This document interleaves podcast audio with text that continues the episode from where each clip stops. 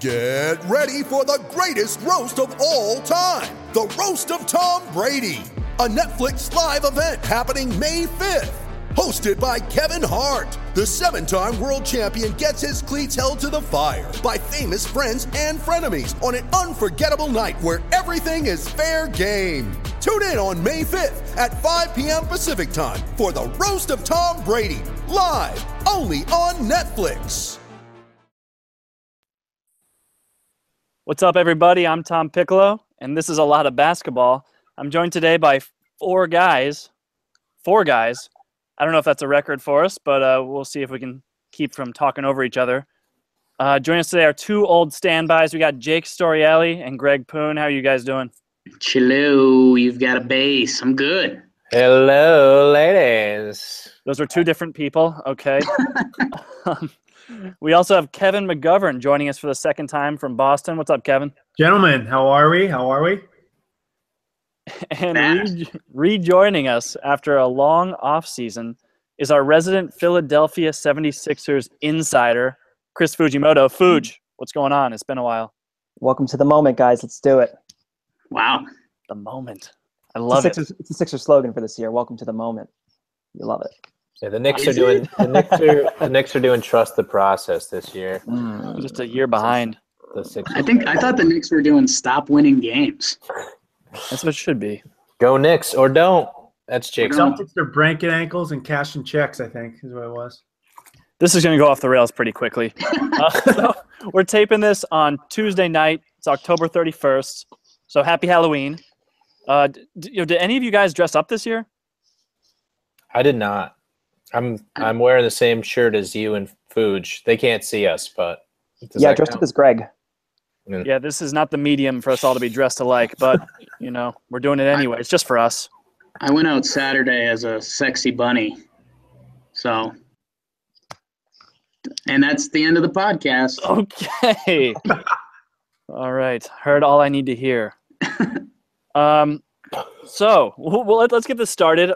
Fuj, you're our resident 76ers fan slash analyst. So I want to get started with the whole Markelle Fultz situation over there.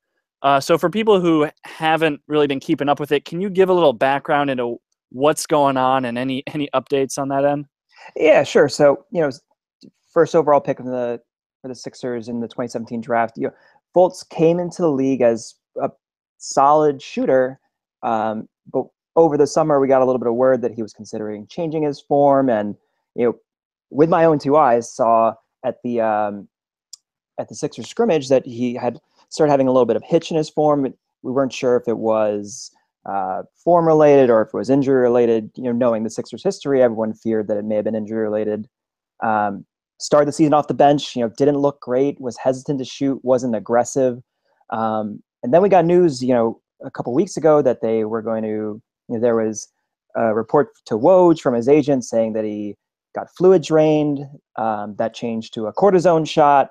Um, and then it became really just a he said, she said amongst the uh, front office and Fultz and the agent. And it definitely became a war of words in the media. And just at the end of last week, we heard that Fultz is now going to be out indefinitely. You know, they're going to reevaluate him in three weeks. They, you know, the telling quote to me that makes me a little bit nervous as a Sixers fan slash insider is, you know, Colangelo said there was no medical reason for him to sit out, so we played him.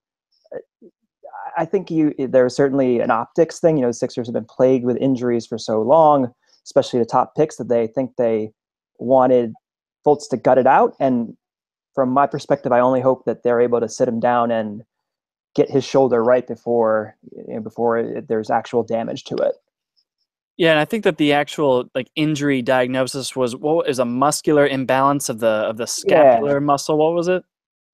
Yeah, it's uh scalar muscular imba- muscle imbalance, which I, I mentioned to you guys yesterday. Doesn't sound real, but Doesn't sound real. Yeah, um, you can tell. If anything, it's going to be a mental thing now because he was getting, you know, trashed in the media. Not trashed, but I guess people were making note of his shot and how different, how hesitant, how bad it looked, especially at the free throw line. That I think sitting down will be good for him. The Sixers go on a, uh West Coast swing um, starting next week, so for a couple of weeks. So I think maybe when they come back, you know, December around Christmas time, we may see Fultz again, and hopefully then he's a little bit closer to the Fultz we saw in college.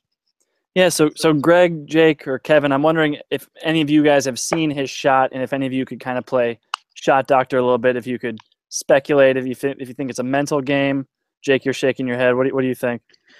I mean, you what we've seen, you just have to straight throw out the window because I that that one free throw clip that went around the internet was sad. It it it looked like a seven foot five inch guy shooting his first free throw. Like it was the the Shaquille O'Neal hands first, and then kind of let the body do it. So I don't know if if you're Sixerland, you you just have to pray. It was pure shoulder injury. He t- tried to be the tough rookie and play it out a little bit. Um, I don't know. I we we've been talking about this rookie class been getting a ton of love, right? You wonder, depending how he comes back, when he comes back, you know, that Sixers trust the process is going to be getting some junk if I don't know if Lonzo keeps taking off, if Tatum keeps going off. So that's it's going to be interesting. Right now, if you're the Sixers, you just have to clean your hands of that and say, no, that's that's not the Markelle fault. All right. Well, unless there's anything else on Markelle, I just wanted to, to lead off with that bit of news before we kind of jumped into the the format of this pod. Well, since we have so many people, I want to give everyone a, a chance to talk here. So the way we're going to set this up is everyone's going to pick a team that's either kind of surprised them or caught their eye, and they're just going to talk a little bit about it. We'll have some some back and forth on, on that team. Um, Jake, I, I, had you leading us off here. Uh, don't mean to go to you twice in a row, but but what, what team did you pick? Keep bringing it, Tom Bone, because um, I can handle it. Unlike some of these noobs. Boom. Shots um, fired. No, I you know, we were we were talking about some different ways to format this because it's still earlier in the season. But I uh, the the one team that keeps jumping up in my head is the Detroit Pistons because a they've been winning a bunch of games. I think they're currently they're currently on top of the East. Did that change? Tied um, tied with everyone else. Tied with everyone else. Thanks, Kevin. I guess I guess I deserve that with the newbie comment. Detroit but, basket. but I I guess what's getting me with this team is so they made the Avery Bradley trade, which I think we all I again I'll leave Kevin out of this from the Boston fan perspective, but that was kind of Boston's one kind of awkward question mark move, right? Like, you know, Avery Bradley was a secret glue part of that team that by the way would also get like 18 points a night. So now he goes to Detroit. Uh, Stan Van Gundy, who I love, he's you know, again, the, the league's getting away from it, but you he felt like he's one of those leftover coaches that used to be like, wow, he's one of the guys that gets his team to actually like hustle. Like he gets them to play good defense. And I don't know. So he gets Avery Bradley, who's a great wing defender. You've got Stanley Johnson coming into his own. Drummond, uh, you know, it's kind of a big year for him. This was his make it or or not year, kind of. And his stats are average. He's going well, I shouldn't say average. He's going 13 and 14 and a half. So he's pretty unique. But you start looking at these pieces with Reggie Jackson, Reggie Jackson, whose percentages are up and his assists are up. Tobias Harris, who I think we're a consensus is a mellow light guy. Is that what we're calling him? So this Pistons team is kind of fun. It's it's you start to wonder, okay, what can they be? and again, with some of the super teams, well, the East has opened up. So if Stan Van has these guys bought in, playing good team offense, good team defense, I mean, Stanley Johnson, Avery Bradley are two guys that can lock down your two best perimeter options with Drummond patrol in the middle. So I've I've really liked what they've been doing. They've also been shooting lights out from three to start this year, which I think is a big factor in it. But um, they're they're a team to watch. I, with that the minute Gordon Hayward went down, kind of the second playoffs, the second Eastern Conference playoff spot became available to like five or six teams. And Detroit's one of them, I think. I, I think starting the year, they weren't necessarily in that conversation, but now I think we need to talk about it. Yeah, no, I mean they've definitely looked looked strong. I know Reggie Jackson really struggled last year. Uh, this year, I was just looking up a few stats, and he's always been known as like a pick and roll type of guy. And um, yeah, he's he's using like the stats. Fifty eight percent of his possessions that he uses are in the pick and roll, and he's scoring a point per possession off of each of those, which is pretty solid. Um, he's got Andre Drummond as a good pick and roll partner. So yeah, I mean, they're they're definitely a team to watch out for. I, I mentioned Luke Kennard as like a solid rookie, and you kind of rebuffed that don't a little men- bit. don't mention Luke Kennard. I'm yeah. I, I like what Luke can be, but uh, the other, I, I guess the one name that I've left out, well, Langston Galloway playing good ball out of Knicks' purgatory from years past, but uh, also Ish Smith. Ish Smith is one of the best backup point guards in the game, IMO. Um, and I think, like you were saying, where Reggie kind of gets this bad reputation, I think Stan can kind of take the ball out of Reggie's hands for about 20 minutes a night and let Ish run the show. So Yeah, Those apparently are- there's, a lot, there's a lot of talk actually at the beginning of the year between those two guys. Ish Smith apparently uh, there's a lot of talk he might be the starting point guard ahead of Reggie, given the struggles from last year. So you've got, yeah, great point. You've got a great, you know, almost starting caliber point guard backing him up too. and that's that's where I think I, I guess I gave Stan Van the love because you know a lot of teams that could kind of become a problem, and I think Stan Van's a good coach at making that a strength of the team. So enough talking Pistons. What what do you got, McGovern? So uh, the the, uh, the perennial powerhouse in the Eastern Conference after a what 29 win season last year, we've got the uh, Orlando Magic, baby. The Magic are back. Um, really surprised with the Magic this year. You've got uh, two. I, I mean, I, I wouldn't have guessed these would be your two highest paid players on the Magic right now, but it's Bismack Biyombo and Evan Fournier. Now, Evan Fournier is actually making his money. Bismack Biyombo less so, but Fournier is averaging about 22 points a game so far through the early season, and and playing out of his mind. Uh, and then you've got, you know, old Charlotte's Bobcats point guard DJ Augustin, uh, who's running the point for them, um, kind of beside uh, Fournier, and, and they're both playing pretty well. And then, of course, you've got the big duo up front with Aaron Gordon and and uh, Vucevic, and they've been a big surprise. I mean granted, I, I don't expect this to continue at all. I think through the the first half or the first seven games of the season, they're they're shooting almost fifty percent uh, from the field, which is absolutely insane, and about forty four percent from from three. So you don't really expect that to to continue. Um, and and I can't say that there's much depth on that team that I would point to to to carry them through an 82 game season, but you know, you might have to start talking about the Magic as a, a potential stealer for the eighth or seventh spot in the playoffs and, and really contend uh, contend at the bottom of the league there. So for me, they're they're they're my real surprise. They had a bunch of no names. They really didn't even add anyone in the offseason. Um, just guys that that kind of got a little bit better over the season or over the offseason. And and surprise, surprise, they're sitting at five and two. So, you know, they played great the other night against the Pelicans and shot absolutely lights out. Um, they got a big game tonight against uh, the Grizzlies, so we'll see how that goes. But yeah, Magic. That that's where I sit with the Magic. I'd say kind of the biggest, one of the biggest surprise teams in the league. They had one big ad this postseason. I know or who you're going to off-season. Frankie V, baby. Oh God, give me a break. Give Frank Vogel some love. Yeah, I mean he's he's doing his thing. You know, he's kind of I guess creating it in a, in a bit of the mold of the Pacers. It wasn't like the Pacers, you know, had great talent on that roster. They had they had players. I'll give Roy Hibbert. Although I'd, I'd kind of compare Aaron Gordon and Roy Hibbert and say Aaron's kind of got the edge there, but you know they, they don't necessarily have superstar guys, um, but just a team that works and plays really really well together. You also got a out of nowhere, had no idea he was on the team. Terrence Ross is down in, in, in Orlando right now too, and you got a couple of guys that have been around the league for a while. You've got Marreese Speights, who was balling last night. I think he had 18. He's six for six from three. Um, Well, so you- K-Mac, K-Mac, I got to push back a little bit on, on Jake. I, you went in a different direction. I thought you were going to say the acquisition was Jonathan Simmons. Come on, man. He's put up 17 points a game.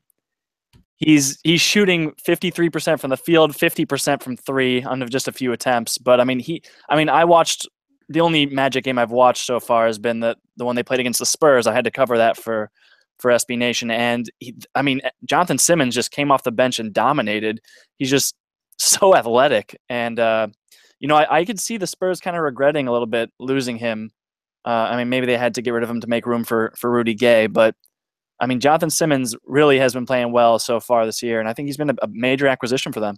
I, I don't talk about Jonathan Simmons because the Knicks signed Tim Hardaway for what triple the price. so so I, I I can't I can't talk about Jonathan Simmons. So that's my lawyers. Well, Tim Hardaway's a steal, and we'll, we'll, we'll see that going forward. Get him, Greggy. I'm sure you'll see. I'll, I'll steal the spotlight right now. McGovern, Please. enough. Let's talk. Let's talk. Let's talk some ba- real basketball. So my surprise team is probably maybe not a surprise team. I don't know. The Boston Celtics.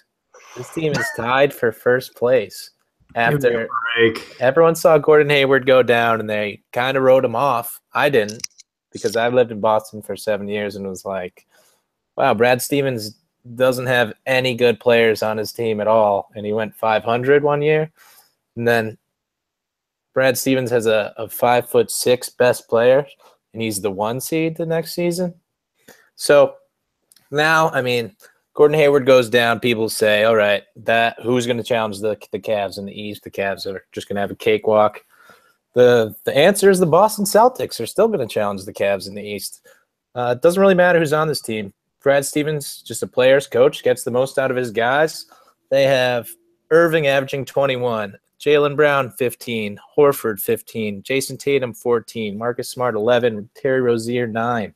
That's just a, a, a full basketball team. I mean, as long as they don't have to put Shane Larkin in the game, they'll they'll be okay as far as I'm concerned. Uh, so they're just gonna keep playing defense like Brad does. He coaches. They're gonna knock down open shots. Tom loves Al Horford. Al Horford's gonna keep control of the offense from the center position. So I don't know. All I'm all I'm saying is that the Celtics are 0 1 with Gordon Hayward and 5 and 1 without him. Great Six, point, six. Greg. That's a great point. That's That's Horford for de- defensive player of the year too. Keep that in mind. All right. Anybody else have anything to say about the Celtics?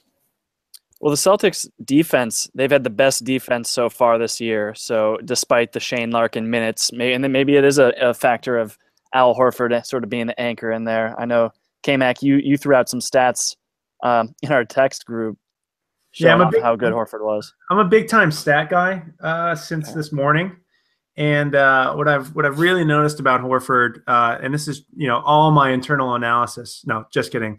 Uh, what I like about Horford is is he's he's flexible and he's versatile in, ter- in time in terms of how he can guard different positions. And um, I think some of the the stats I was looking at today, um, particularly around the the different players he's had to guard this year. So he's had to guard Giannis uh, Antetokounmpo. Jake, did I get that one right? And and then uh, Never heard of him. yeah, sorry. Uh, and then he's guarded LeBron. Uh, he's he's guarded a, a bunch of these really talented players and, and done well. Um, I can't remember specifically uh, what his efficiency rating was, but um, you know he's holding players to to pretty uh, low uh, shooting percentages and, and and just being a solid all around piece for the Celtics and kind of the anchor of that defense, I'd say.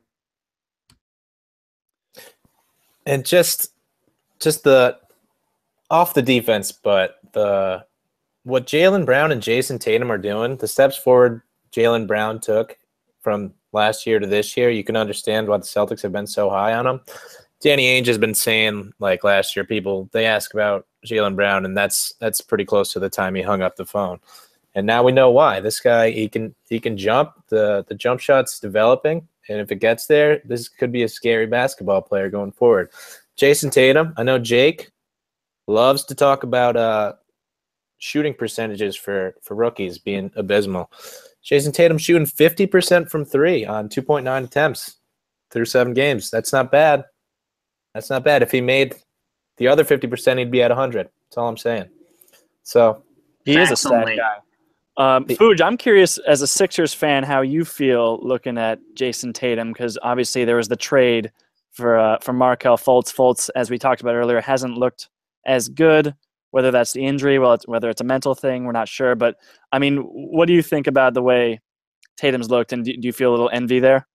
I I mean, he's he's looked really strong, and I think I was surprised at how well he was able to fit into the NBA game. I thought he was going to be a little bit of a transition period, especially with the Celtics, where it might be hard to get playing time. I think it's too early. I think you know I still stand behind the trade, mostly because the Sixers kind of needed a dynamic scoring guard, and they thought Fultz was a generational talent. You know, he may still be, um, but I think it's I think it's still a little too early. But seeing Tatum on the court is more than what Fultz is doing. So you're right; it's a little bit of jealousy. All right. Well, I'm gonna I'm gonna move on to my team here to look at, which is the Toronto Raptors. They're sitting at four and two, and and you know coming into the season, a lot of analysts expected that they would just be worse this year. They lost PJ Tucker, um, Kyle Lowry's a year older, um, but you know they're sitting at four and two. They have wins against the Bulls and the Sixers. I mean, the Bulls are are the worst or second worst team in the league, so that's not so impressive. But wins at home against the Bulls and Sixers, and then at the Los Angeles Lakers and the Portland Trailblazers, they blew out Portland um, on their home floor, which is pretty impressive. And their only two losses so far were at San Antonio, they lost by four, and then at Golden State, they lost by five. So two very competitive games against you know very good teams on their home courts. So I think Toronto, they don't have any bad losses so far. They've beaten the teams they're supposed to beat. They're they're sitting with at the second best defense in the league so far, just behind Greg's Boston Celtics. Um, but you know the, the biggest change I've seen from them from them this year has been shot selection. Uh, last year they they didn't really shoot many three pointers. They were 22nd in the league uh, in terms of three point shot frequency. This year they're shooting 39% of their shots from three. It's it's sixth most in the league they're not they're not exactly hitting at a very high rate, but what it's been doing has been, has been opening up shots closer to the basket. So in the restricted area, they're taking the third most shots per game this year, and last year they took the fifth fewest. It's because that you know last year they took too many shots in the mid range, whereas this year they've kind of converted those those bad shots in the mid range to either three pointers or restricted area shots, kind of like becoming Houston East a little bit. So that's I mean DeRozan's playing great. Lowry hasn't really looked amazing. Um, you know, last year his, he had kind of a career year, but I expect he'll start to pick it up. He's shooting seven threes a game, and uh, he's he's connecting on on very few of those. So I expect that to change to turn around a bit. And uh, yeah, I'm just I'm really impressed with not just the Raptors stars, but their their depth. They have some really strong young guys who've been playing well. Poeltl, um, Norman Powell, They've got my guy OG Anunoby, who's been a, just a, rookie sensation so far. You know, I was really high on him. I was high on him coming Big in. Luke. Yeah. That's uh, Tom. I just jumped to the the Raptors page, and I think it's funny because we all we all expect Rosen, Lowry, Ibaka to kind of do their thing, right? Yeah. But it, you look at Valen Valanciunas. Did I say that right, Kevin? Jonas. Um, Lucas yeah, Nogueira. Yeah. Lucas Nogueira, Pascal Siakam, Siakam, Jakob Poeltl. So those are four big guys that all have PERs over 22, I believe. So so they've got four young big guys that are rotating and coming in, and I think that's huge. What you said about the spacing the floor, and the other thing that made me laugh while you were talking about that, Tom, was in this age of super teams and the free agency and this that, and the other, we've kind of lost sight of like player development. like like yeah. just think of the the four big guys I just named. Like, okay, you know, you almost forgot a few of those guys were even on the Raptors. I couldn't pronounce half their names, and because those four younger guys have gone names, it's okay. Yeah, that's true. But because those guys have taken a bit of a jump, I mean, that's I don't know. It's kind of something that's been ignored uh, in this off season. Yeah, and uh, to go off that player development, uh, Raptors are doing so good that Bruno Caboclo has already played two games this year. He is probably probably the most disappointing player in the NBA, but I, I love him. Hopefully, he pans out eventually. He's been sitting on the movie? Raptors. That so movie, Bruno, is that him? Yes. Yeah. Yeah. Yeah. Uh, well, I guess the, guess the pod's over. now, so Bruno Caboclo. Baby. Let me finish my Caboclo speech. Okay. Bruno Caboclo, Raptors drafted him four years ago. This is the fourth year of his rookie deal. and he hasn't done anything at all except sit on their bench. And it's, it's like he's about to be a restricted free agent. And I guess what, what are you going to max him? I don't know. It's just sad. sad Yes. decision. Hopefully he's good someday. I'm rooting for you, Bruno. I know you're listening. Fuj, What's up, buddy? you got it from here. Who's who's your squad? Yeah, you guys are sta you know sticking out here in the East with your Celtics, your Magic, your Pistons. You forgot about the West. Um, we're gonna go to a team all the way out west in Memphis, Tennessee. Surprise leaders of the Southwest Division. Who would have thought in a in a division with the Spurs and the Rockets, it's the Grizzlies at five and two who are leading this division, with guys like Jarell Martin, who uh, JaMychal Green, Dillon Brooks. People thought once they lost Tony Allen, they were kind of like they're going to be dead in the water a little bit, but somehow this team has still managed to stay relevant with aging stars and Gasol and even Conley in a way. And got some stats for you here. You know, we're all about stats. Let's Um, go. the re- one of the main reasons is because they are leading the league in opponent field goal percentage at 39%. That's good. They're also leading the league Liar. in two point percentage with at 44%. Stats. Stats. I think, you know, you always think back to like what Tony Allen's uh, Grizzlies teams were, you know, like grit and grind, strong defensive play. You know, Fizdale and this team really has kept that through, even with kind of interchangeable parts with you know your JaMychal Greens, your Jarell Martins, your Brooks. So I'm surprised. You know, I think what I would question is whether they're able to hold on to it. You know, certainly, you know, you expect both Houston and San Antonio to to get better, but you know they're they're getting good minutes out of you know, Tyreke Evans. You know, Chandler Parsons comes off the bench and you know, can give them meaningful minutes, even though he's paid like a superstar. Because he is Tri- Fuj. It's thank you, Jake. Always reminding me who the stars are.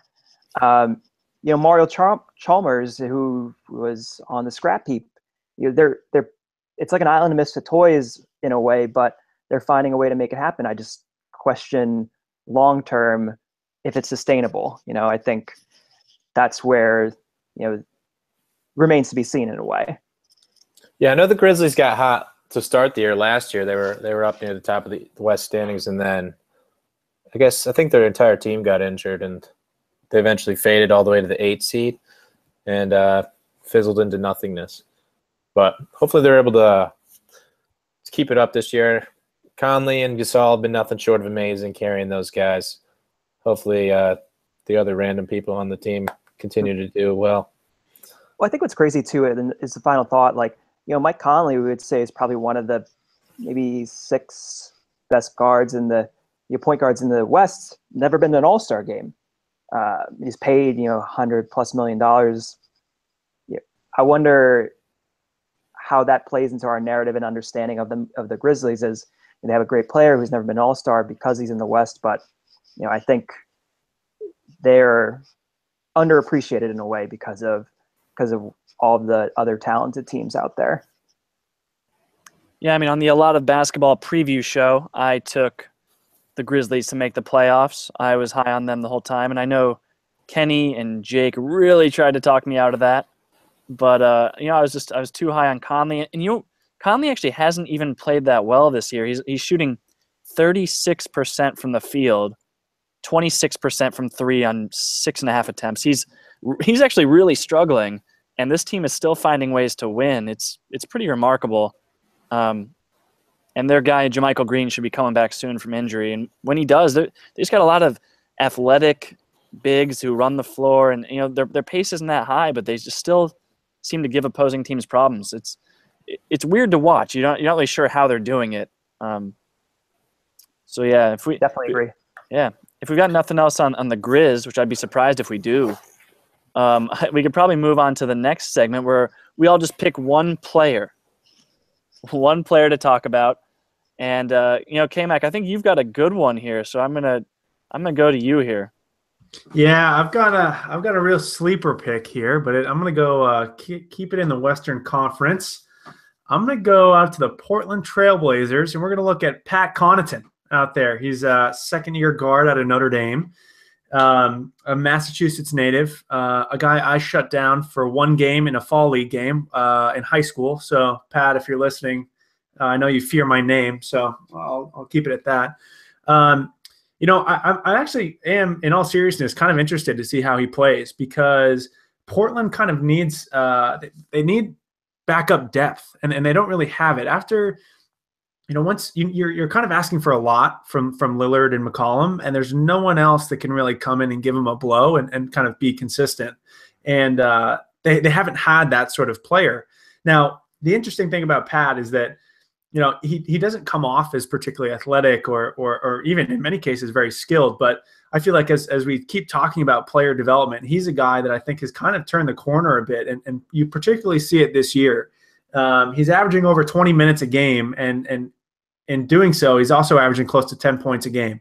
So close to 10 points a game, two and a half rebounds, um, and in wins, he's averaging close to 15 points. So you know he's a type of guy that gives them some bench depth and and can actually be a contributing factor to them in the Western Conference. And um, you know it just really makes me think like, yeah, I could probably contribute on the Trailblazers too. So you know, there's that. Yeah, I know we talked about uh, the departure of Allen Crabbe on the the season preview, and we were worried about the the Blazers' depth, and he's just having someone to eat those twenty minutes, just not to have everything go to hell while while you got one of Lillard or McCollum on the bench is really what that's what you need when you're the Blazers. Just a lot of teams just their depth isn't there and they just fall apart when the bench shows up see the Cavs in the finals, but you just you just need someone to to hold the fort, and that's what they got. And like you said with Connaughton not being superimposing, he played he was playing power forward at Notre Dame when they were playing Kentucky, so he was going against the big boys in the the Sweet 16 or Elite Eight or something, and they almost pulled it out. Yeah, so, so think, so think about that. I could have been playing the Elite Eight against Kentucky and holding my own too, based on how I played against Pat in that Foley game in high school. Transitive yeah. property, man. That's you. Listed at 6'5", 206 pounds. I don't know how big he was in high school, but Kevin, how did you measure up to him? Uh, he's definitely a lot bigger, taller, faster, stronger, more skilled than I am. But it doesn't have the he doesn't have the grit that I had. So you know that's I think was really the difference maker that one day in October when I locked his ass down. But uh, needless to say, I think you might see it with with the Trailblazers that they might go as their bench goes. I, I kind of look to their second unit after Lillard, after McCollum. Sure, they're they're going to carry you and they're going to win a bunch of games. But who I think is actually going to be really interesting for them is going to be the combination of someone like Evan Turner, uh, Pat Connaughton, and maybe some of their younger bigs to see what they can do in, you know, late second quarter, late third quarter, um, to kind of either extend leads or hold leads until Lillard and McCollum can get back on the floor. Well, that is a deep cut on the Blazers roster, but I'm glad we got that in there. Tom. Jake, I'm going to you next. We haven't heard from you in too long. Tom, even if you weren't going to me, I was going. Because not only did I have to hear Kevin rant about him locking down Pat Connaughton and trying and him him being on the trail contributing to the Trailblazers when we're still trying to get him to contribute to a lot of basketball. Boom! That's called face.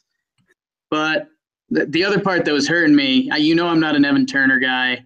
And the other thing is, I, I always wanted uh, little homie Baz, Shabazz Napier, to jump into that role, which when he jumped in for the Trailblazers at the end of the year last year, he had two two very good games. But we'll we'll give Pat his due. Also, an incredible baseball player. I think that's kind of funny that everyone assumed he was kind of going to go baseball because he's supposed to be a stud, and he's like, "No, nah, I'm I'm going to get 20 minutes a night on the Trailblazers my time." So, but back back to me because that's you're you're listening to Jake's podcast. I um and again I'm gonna actually steal Kevin's thunder again. I got to talk about my boy Evan Fournier.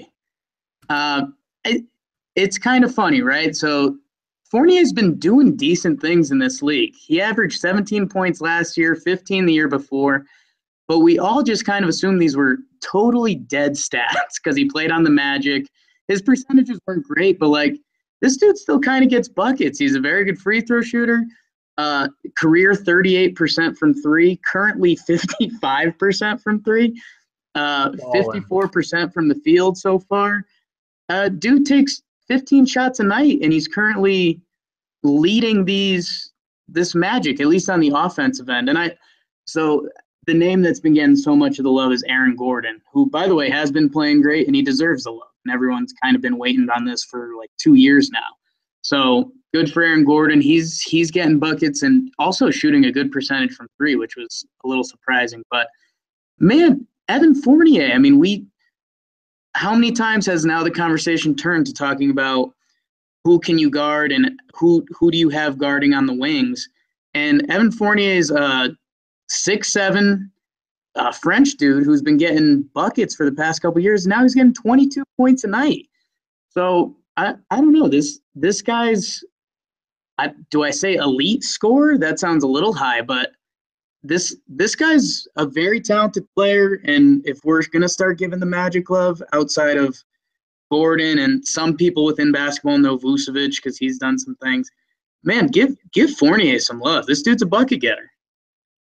I can't I can't support that. I just take a look at his Instagram page. You, you I think you'd think he's a male model before he's a basketball player. I just I I can't I can't understand why he's good. That that's as simple as I can get. I, I just can't understand why he's good, and yet he's continued to to outperform and certainly beat out my expectations. But I expect. I mean, I am not very high on Evan Fournier. Sorry if you're listening. Uh, and I, I can't I can't see this trend continuing. I mean, first off, you're not going to expect 50 plus uh, shooting percentages going forward, but can he continue to shoot in the high 30s? Maybe. Jealousy does not look good on you, Kevin. That's all I'll say. I should be on the Trailblazers. No, I mean Fournier. I mean, he also just turned 25 this week, so happy birthday if you are listening. But um, uh, he's he's a good player. I, have liked him for a while now. He doesn't play that much defense, so uh, that's. But the Magic are outscoring everybody right now. They have the, maybe I mentioned this earlier. They have the second best offense behind just the Warriors. Like that's pr- pretty impressive. Again, just through seven games or so, but we don't need to make that caveat every time. Um, Greg, I want to go to you. Did you did you select a player that you're a little surprised by? Yeah, I got a good one. I probably got the best one of all of us, if I had to guess. The reigning sixth man of the year in the Western Conference, Eric Gordon, is playing like an all star. It's a good one. Thank it's you. Too It's soon, Greg. The wound is too deep still. It's probably the best one, as I previously stated. Um, look at this. He's averaging 24.9 points per game. Chris Paul went down. Eric Gordon took over the starting gig in the backcourt with um, James Harden. I don't, I don't even remember who the other guard is because this guy's so good. Yeah, Eric Gordon's just running thing. He's he's dunking the ball. I don't know if you you've been watching him play, but he's just like cocking back and dunking. Everybody He's thinks bouncy all of a sudden. everyone thinks he's like this kind of like chunky guy in the corners, like just got like a nice sh- shot, and he does, and he fits that description, yes. But he can also dunk the ball apparently, and that's what we're learning. He's only shoot, shooting thirty percent from three, but he's averaging twenty four point nine, so he must be doing other things right. So, I mean, if Chris Paul never comes back, the Rockets will probably be okay, right? Anybody? Wow. Yikes. Yeah, they'll probably be fine. Yeah, I mean, I'm all in on Eric Gordon. He's looking like the guy that the Clippers traded for Chris Paul to the Hornets. He's looking like I know it's like 10 years later, but he's finally panning out. He's trying to he's finally making that trade look like it made sense, even though it didn't. And that's why the NBA vetoed the other trade for that trade. And that's a lot of basketball. Thanks for coming. Fuj, you want to want to tell us your player? Yeah, so part of this comes from um, a little eye test bias. You know, uh, my player is Clint Capela. I saw the Sixers or the Rockets when they came to, into town to play the Sixers. They actually played twice in the span of like four days. So you know, the first time Clint Capela had 19 boards, he oh you know quietly owned the game. Um, looked a little bit uh, into his stats because you know in a, in a team we just talked about Eric Gordon that um, is known for three point shooting, spreading the floor, and pace. Capela can kind of get lost out there, but you know he's a career you know under 10 point score. He's upped it to around 13 this year. Um, but he is also, uh, you know, under you know under 10 rebounder, but you know up that to 11 11 percent or uh, excuse me 11 rebounds a game. So I think it's he's seen that progression that we'd expect from a guy who's kind of you know grown in the league and found his place. But you know really one of the reasons why I brought him up was because you know this report came out from from Zach Lowe recently that said you know over the summer I guess yeah over the summer they were around the trade deadline last year there was rumblings that they're the Clippers are going to trade DeAndre Jordan to the Rockets for Clint Capela and pick some players. And you know, it's interesting. You know, you think of DeAndre Jordan, and what he does, and he's very very similar to Clint Capela, just a lot more expensive. You know, Clint Capela is only on a one or a million dollar a year contract. Um, he's currently leading the league in field goal percentage. You know, high in defensive rebounding. So he's you know certainly it's because I saw him, but he's he's standing out to me and it's hard to do that when you're playing on a team with you know Eric Gordon and um, Ryan Anderson and James Harden. You know, I I think he's been a surprise, which is a positive. Two Rockets, huh? You guys are pretty pretty impressed with your with that team in Houston. H Town. Hey, they lost Chris Paul and they're still going. They're still going strong. So you got to be impressed. I mean, James Harden is not doing what he did last year. He doesn't even seem to be trying to go for rebounds like he did last year. Now that he knows that he's not going to win the MVP no matter what happens, so he's. I mean, he's holding down the fort. He's not like going insane, stat chasing. He's he's getting he's getting help. He's getting help from a lot of guys on that team. They're looking good. They added and they also added a bunch of depth where you know, historically, you think of uh, Mike D'Antoni teams and you think they're just all offense. But, you know, they've actually got some really good defensive talent on that team. Um, I think they, uh, they, they've got him in their D League or G League team now, I think it is. But Briante Weber from uh, from VCU, I think it was, who's who's just a, a really talented long uh, uh, guard who can who can play and get minutes for them. Um, you've got their big guys like their forwards like PJ Tucker. That that dude I don't ever want to find in the dark alley. Troy Williams, long, athletic guy. You know, they, they've got some defensive talent where I feel like the knock on those teams has always been they can't get a stop when they need one, but uh, might be uh, changing changing the tone of that a little bit. I think what, what's interesting is one of their weak points out there is a guy who you think is a pretty good wing defender, and it's Trevor Ariza.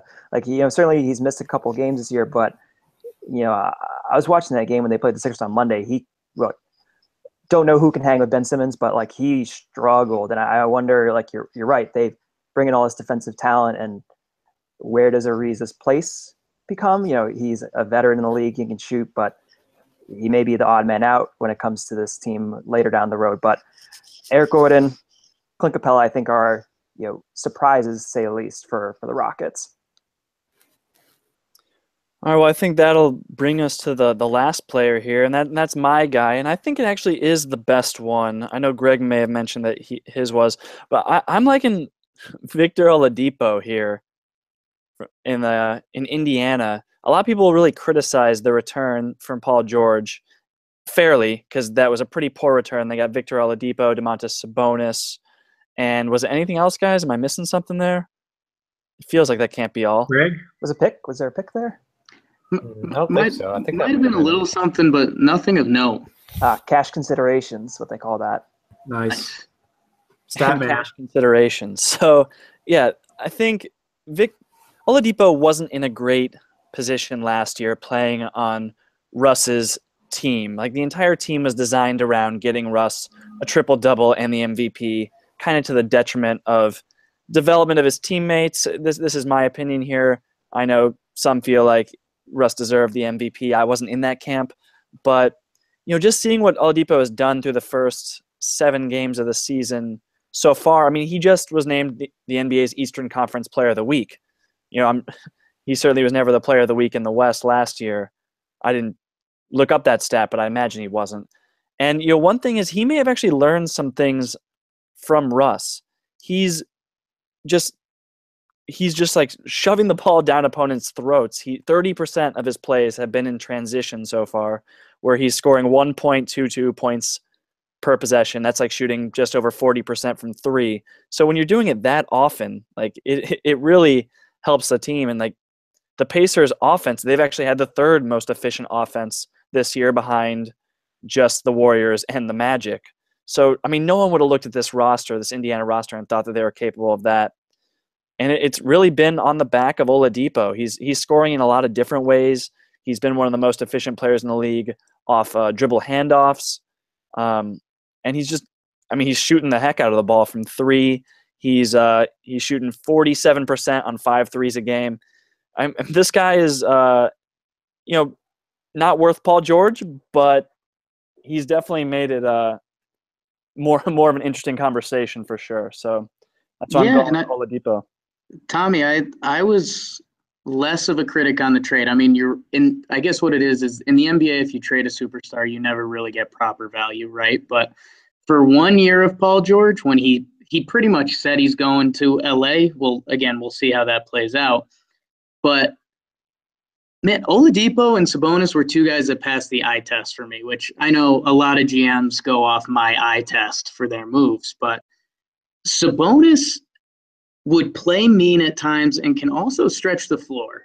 So, and he was one of the youngest guys in the league last year. So, you're talking about a guy with NBA line- lineage. There's one for you, who can stretch the floor.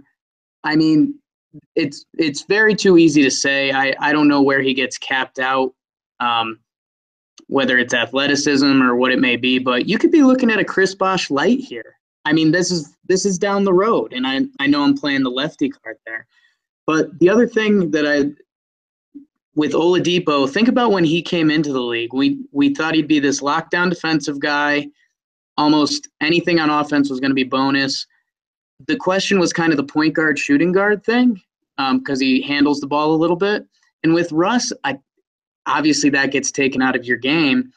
And I mean, his his NBA comparison coming into the league was Dwyane Wade, and he's kind of looking like that a little bit so far. And then also with Sabonis, like I know you said he could stretch the floor. It seemed like looking at his stats this year, it looks like he was being misused in Thunder. I mean, as was every other person on that team other than Russell Westbrook. But like Sabonis is he can stretch the floor, but he was basically I thought he was pretty much just a shooter on uh Thunder from the way they were using him, but the the Pacers are using him as not a shooter at all. They're just putting him down low, letting him be an actual big man. Maybe hit hit a mid range Jay. I don't know. I haven't seen a single Pacer minute, but I'm imagining that's what they're doing because he has he's not shooting threes, and so he's he's been pretty efficient from inside. He's shooting 66% from the field, averaging 13 points, and that's better than he did last year. So that makes the the trade is working out for the Pacers as well as it could. Maybe they should have gotten more to start with, but with what they did get, it's it's going well. Definitely. I mean, Sabonis, he's uh he's definitely been impressive. He's also averaging more than ten rebounds per game. Um, yeah, he's he's. Some people wrote him off last year as just a guy with limited upside and not not, not a lot of tools. He's got that short wingspan. So yeah, I don't know, but the Chris Bosh comparison defensively will probably never happen just because Bosh was so versatile on that end. But I mean, offensively, he can. He's a skilled skilled big. He's he's got a mix of, of power and finesse. So yeah, not all is lost in Indiana, which is nice. Um, so as far as uh as planning goes, that's all we really had planned here. I, I can open this up, make it kind of an open forum here. Does anyone have anything they want to throw out there from they've seen this season? Any observations or any takes? You guys want to talk about Stranger Things? Welcome no, to Stranger Things. We should, we should talk. I know we got our own separate Knicks podcast, but I'd like to hear McGovern talk about the Knicks and what Chris Kristaps has done these past few games. I am he's a Boston guy. Well, that podcast is called Talking Knicks, by the way, and you can find that on this feed. Go on, Kevin. Kristaps Porzingis. You tell you what, uh, I am I am unbelievably impressed with how he's been playing so far. And I talked earlier a little bit about how Al Horford's kind of been a, a defensive stopper for the Celtics. Had zero chance against uh, Kristaps last uh, few weeks back, even though we we blew out the Knicks. But uh, really impressed with how he's playing, and and uh, you know, you kind of think he's starting to develop a bit of that. Um, I, don't know what how you'd call the mentality, maybe the Mamba mentality, the, the Kobe Bryant mentality, a little bit, but man, that dude, he shows no mercy out there, and he's pretty relentless. You know, he, for for a guy um, who kind of came into the league as a bit more of a, a, a, softer, frailer guy, he's one put on a bunch of muscle, and two has no problem, you know, just bullying people out there on, on the court, and um, kind of like seeing that. I, I, like seeing that that kind of tenacity um, out of the Knicks, out of at any point in time, uh, let alone just just one player. So you know, I, I, I like I like building around him. I think I think that's the way to go. But uh, yeah, given how you guys performed against the Celtics, you might have quite a ways quite a ways to go. Yeah. So I watching the Knicks against the uh, Nuggets yesterday. Uh, Clyde Frazier had said that the Knicks gave they gave it all. They gave the king the keys to the kingdom to uh, Kristaps, and Clyde Clyde was honest with his take. He said honestly, I didn't think he was ready, but looking at this guy, uh, he kind of looks like he he was he's looks kind of ready to be the alpha and to do what he did. And they mentioned that his only under 30 point game was against the Celtics when he scored 12, but they said that he was double teamed through the whole game. So that might be how people are going to have to guard this seven foot three guy with handles and range who can post up. So I love the guy, and uh, since Tim Hardaway Jr. is going to earn his money pretty soon, the Knicks are going to be dangerous. yeah, and we uh, the the the comparison that I think I use because I Kristaps is going to come back down to earth a little bit. Maybe, maybe he doesn't, but I think the way we were talking about Giannis coming into this year, a sleeper MVP taking the leap, I think that's going to be Kristaps next year. If this, if this guy finishes with 25, 10, couple blocks, something like that, they're they're going to be expecting that. And again, it'll, you know, MVP is a strong word for the New York Knicks for where they've been the past two decades. But it's it's it's you you take it out of your head. It sounds like a video game. A seven three Latvian dude. That's now he's not just kind of a he's not a deadly shooter yet. He's you don't leave him open. He banged a 35 footer in stride yesterday. But that's what Kevin was saying. This dude's attacking people. He's he's trying to yam on people hard. So it's it's fun to watch. And God, from Knicks Nation, thank you, Jarrett Jack. We love you. Well, I hate to keep bringing this up for Fuj, who's so obviously the Sixers drafted Jahlil Okafor, over Kristaps Porzingis, and they did not pick up Okafor's uh, extension. Is that right? Yeah, they didn't pick up his uh, fourth year option. His so um, that says all you need to know about how I feel about the Okafor uh, Kristaps thing. Um, like but to that point, to the, the whole Mamba, Mamba mentality thing, I actually pulled up a quote on um, Twitter. Uh, speaking of Twitter, follow a lot of basketball on Twitter. I think that's our Twitter handle. Uh, we'll get nice. the pots going. Um, so Kristaps was uh, interviewed and was quoted in saying, "I watched a Kobe interview about the game. He had 81, and he said at any moment he didn't stop and say, I have 50, I have 60. He just kept on going, and that's my mentality always. It's what you guys said. He's like a, he is in a way like a, he's an animal out there. He's got that mentality that you may have worried that he had in the beginning or didn't have in the beginning, but now he definitely is the alpha, wants to score, can score in pretty much any way possible. But yeah, if uh, Sam Hinkie had his way, he would have taken Kristaps, but uh, someone else made him take Okafor instead. Is that true? Is that confirmed? Let's just yes. say I'm, let's just say yes. I'm an you know I'm the Sixers insider on this podcast for a reason, and I think they were worried about the optics of you know 10, 11 win season plus uh, not ready Latvian, you know, European big guy. So um, Okafor's sitting on the bench doing his thing. He's vegan now though, so you know if like the Bulls or uh, even the Blazers, if someone wants to come and trade for him, you know, we're listening. Now's the time. Yeah. We'll give you. Yeah. we'll give you Kristaps for him. We wanted Oh. him. We wanted him back then, and now we can get him for. now He's a he's winner. vegan. Yeah, he's uh, Yeah. you know, he's a proven winner. Uh, no off the court issues anymore now that he's vegan. Um, Sure.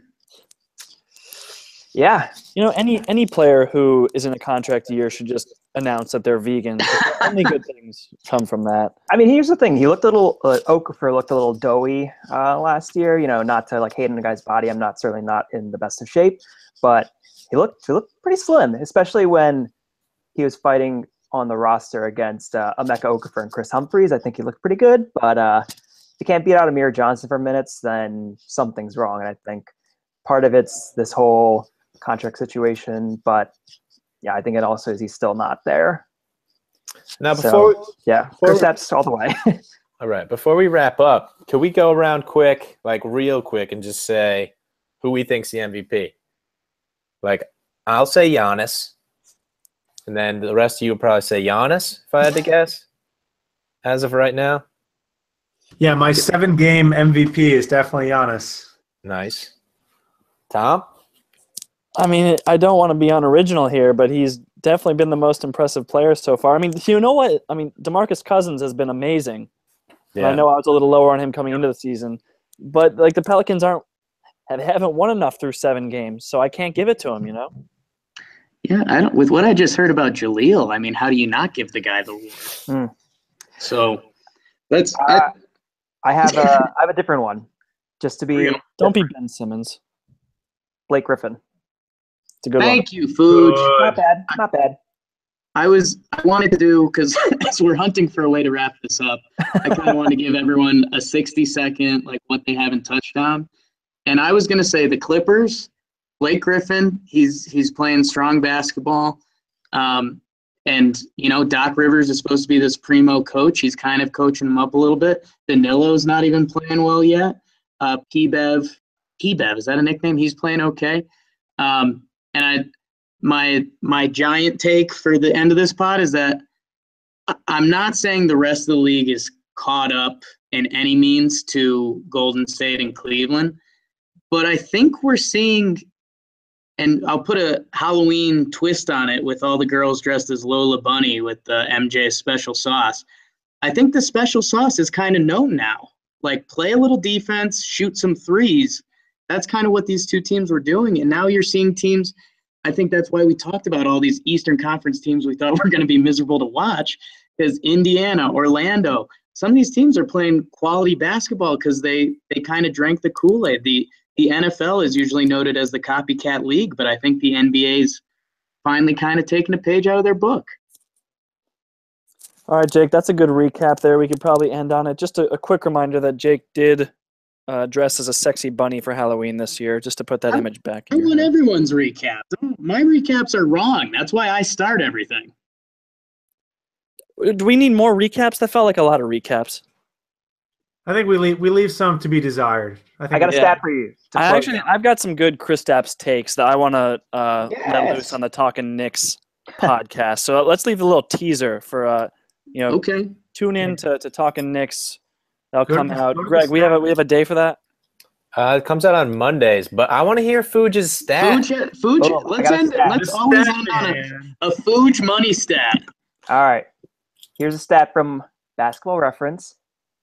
Ben Simmons is the first player since Scottie Pippen to average 18, 9, and 7 through the first seven games of the season. Hey, not bad.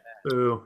He's a pretty What good a player. what a letdown. I, I- I don't think it's a letdown at all. That's uh, I can't believe no one else did that through seven games of a season. Like Yeah, that's that's why we're picking MVPs, Tom. yeah. That- what- there was something, that, and there was something that like so Simmons had his first tri- triple double through in the third game, and they're saying like, oh, LeBron didn't have his until like midway through his second season. Not saying Ben Simmons is LeBron, but kind of saying Ben Simmons is So what does LeBron. that make Lonzo Ball? Uh, Also, LeVar Ball's son. And on that note, All right, this has been a lot of basketball. Thanks for listening all the way through. If you did, I'm impressed.